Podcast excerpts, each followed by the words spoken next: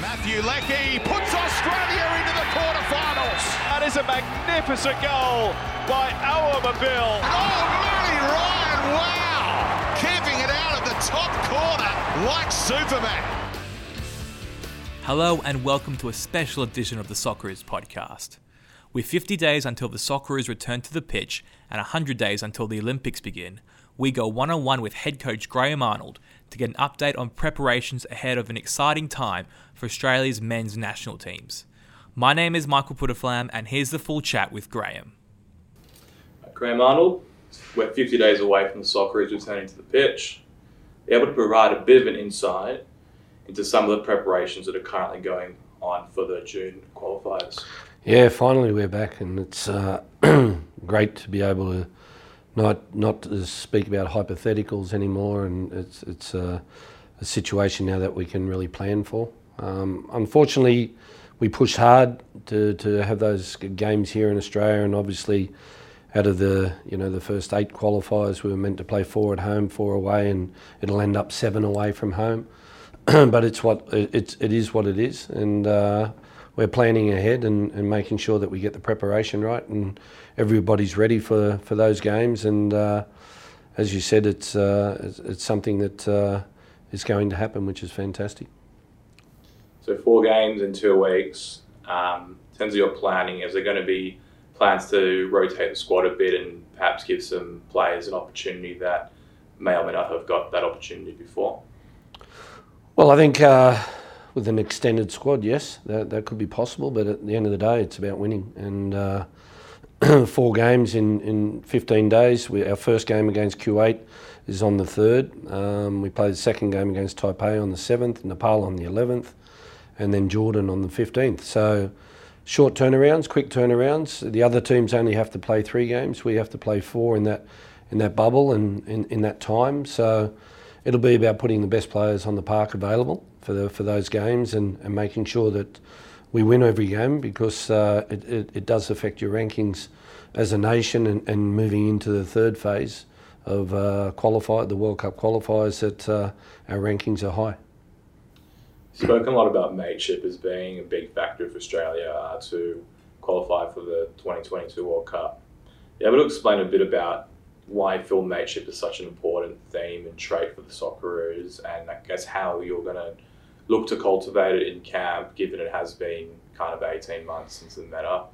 Yeah, and, mateship and, and, and, a family situation. It's, uh, you know, my experiences over many years playing with the national teams, and if I reflect back to the times that I played, it was always uh, you have to give commitment because uh, you know at the end of the day the boys live overseas 22 hours away or whatever that is and and you know, it has to be excitement to come and see your mates or your family in camp. You, you only get the players for three or four days and, and, and two, two games over 10 days. So the focus is obviously the games, but you know, if you make the environment right and, and, and you make the environment a happy environment of enjoyment that the players can't wait to come and can't wait to be together and see each other. And again, around mateship, and I'm sure that anyone that uh, you know, whether they go to a pub to catch up with their, what would they rather catch up with mates or strangers? And if it's strangers, then you know it takes much longer to connect. But with mates, and and it, it feels like you okay, they, they haven't seen each other for 18 months. But in a family situation, if you don't see your brother for 18 months and then you connect, yeah, within an hour, everything's back to normal. And uh, that's what I expect with the boys. And we've built that. Uh, I've worked extremely hard to build that environment and that, that type of culture and and uh, everything that I'm seeing and reading from the boys and and speaking with them regularly that uh, they're itching to get back into camp and together. So we're also now 100 days away from the start of the Olympics.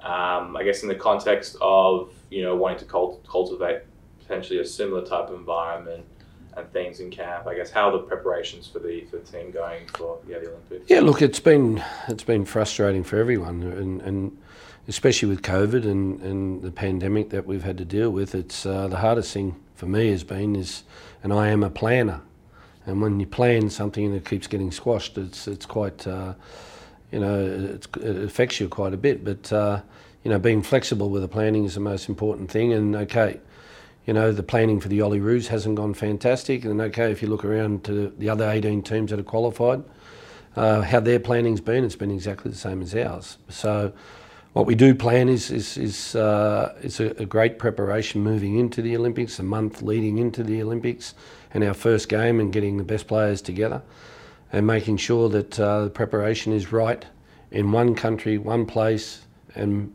move forward. And uh, the exciting thing is is, is uh, for me is that, uh, as I've said before, this time probably two years ago when I first took over the Olympic team, uh, the job was probably I struggled to put 10, 10 names, 20 names on a piece of paper. Today I've got 50. So it's, uh, it's going to be some great headaches a, a, ahead. And uh, I have a lot of belief in this, this group of players. And I truly believe that the Socceroos is, uh, is the, the Olympic team, sorry, is the strength of the, the Socceroos. And, and those kids at the age of 22, 23, they should be knocking on the door. They should be in the Socceroos squad. They should be you know, putting pressure on the older players to say, hey, I'm here. You know, so it's, uh, uh, I always felt that that was required, needed, and, uh, and I'm very happy today to sit here and say that we're looking strong and we're looking good. When there are so many players in the mix who are contending so well and playing so well, um, yeah, does it come down to a kind of a different factor that's off the pitch, whether it's their attitude or what they can, you know, add to the team in another way? Like, how do you actually get to the process of then finally picking that final squad? Performance. You know, um, I can see when I watch them play, and we're getting footage of their games every week. If I watch them in the A League, you know, I'm seeing them play every week. Uh, the boys overseas, we've connected with the, with the clubs in Europe. They're sending to us if the boys are playing under 23 Premier League, if they're playing in the reserves in the Championship, wherever they're playing, we're getting sent the videos of their games. So we're watching them play every week. I can see technically that they're good. I can see tactically that they can, they're adaptable, and I can see physically what their condition is like. But the mentality of character is is is the one part that I need to connect with them, and that's why the camp and the preparation uh, moving forward will be will be very important for that, of getting to learn to know the the, the person, because I do believe if uh, once you get the person right, the player it just becomes natural. And uh, the player, um, the players are fantastic players. It's going, it's going to be hard to, to fit 18 players plus injury replacement players, uh, four players there. So it's it's a good headache to have. There's going to be that camp in Toulon in, in May. How important is that camp going to be in the, the context of players putting their hand up for a spot? Hugely important, uh, and mainly for the overseas based players that, that will go along. Um, mainly because it's uh, uh, it's an opportunity for them to show what they have. Uh, un- unidentified talent.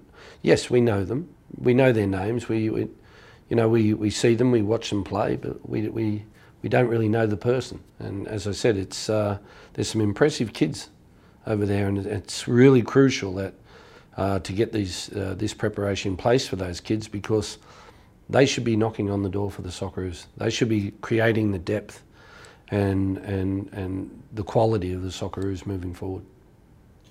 So in the couple of months until until June until the Olympics, what is yeah what does the next twelve months for you look like? Um, oh, hectic! Great, can't wait.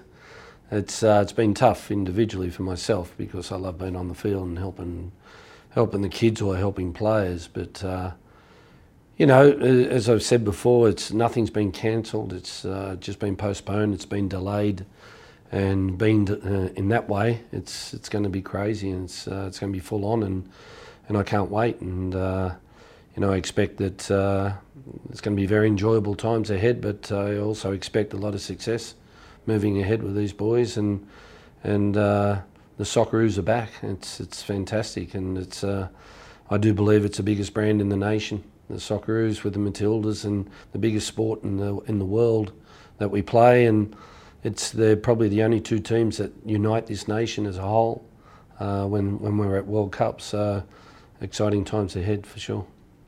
Thank you, Graham Arnold. Thank you.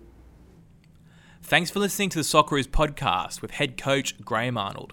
To learn more about the Socceroos' journey to the FIFA World Cup and the Olyroos' preparations ahead of the Olympics, head to socceroos.com.au as well as the social channels for all the latest news and videos on the team.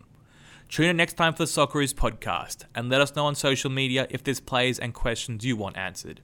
Until then, goodbye.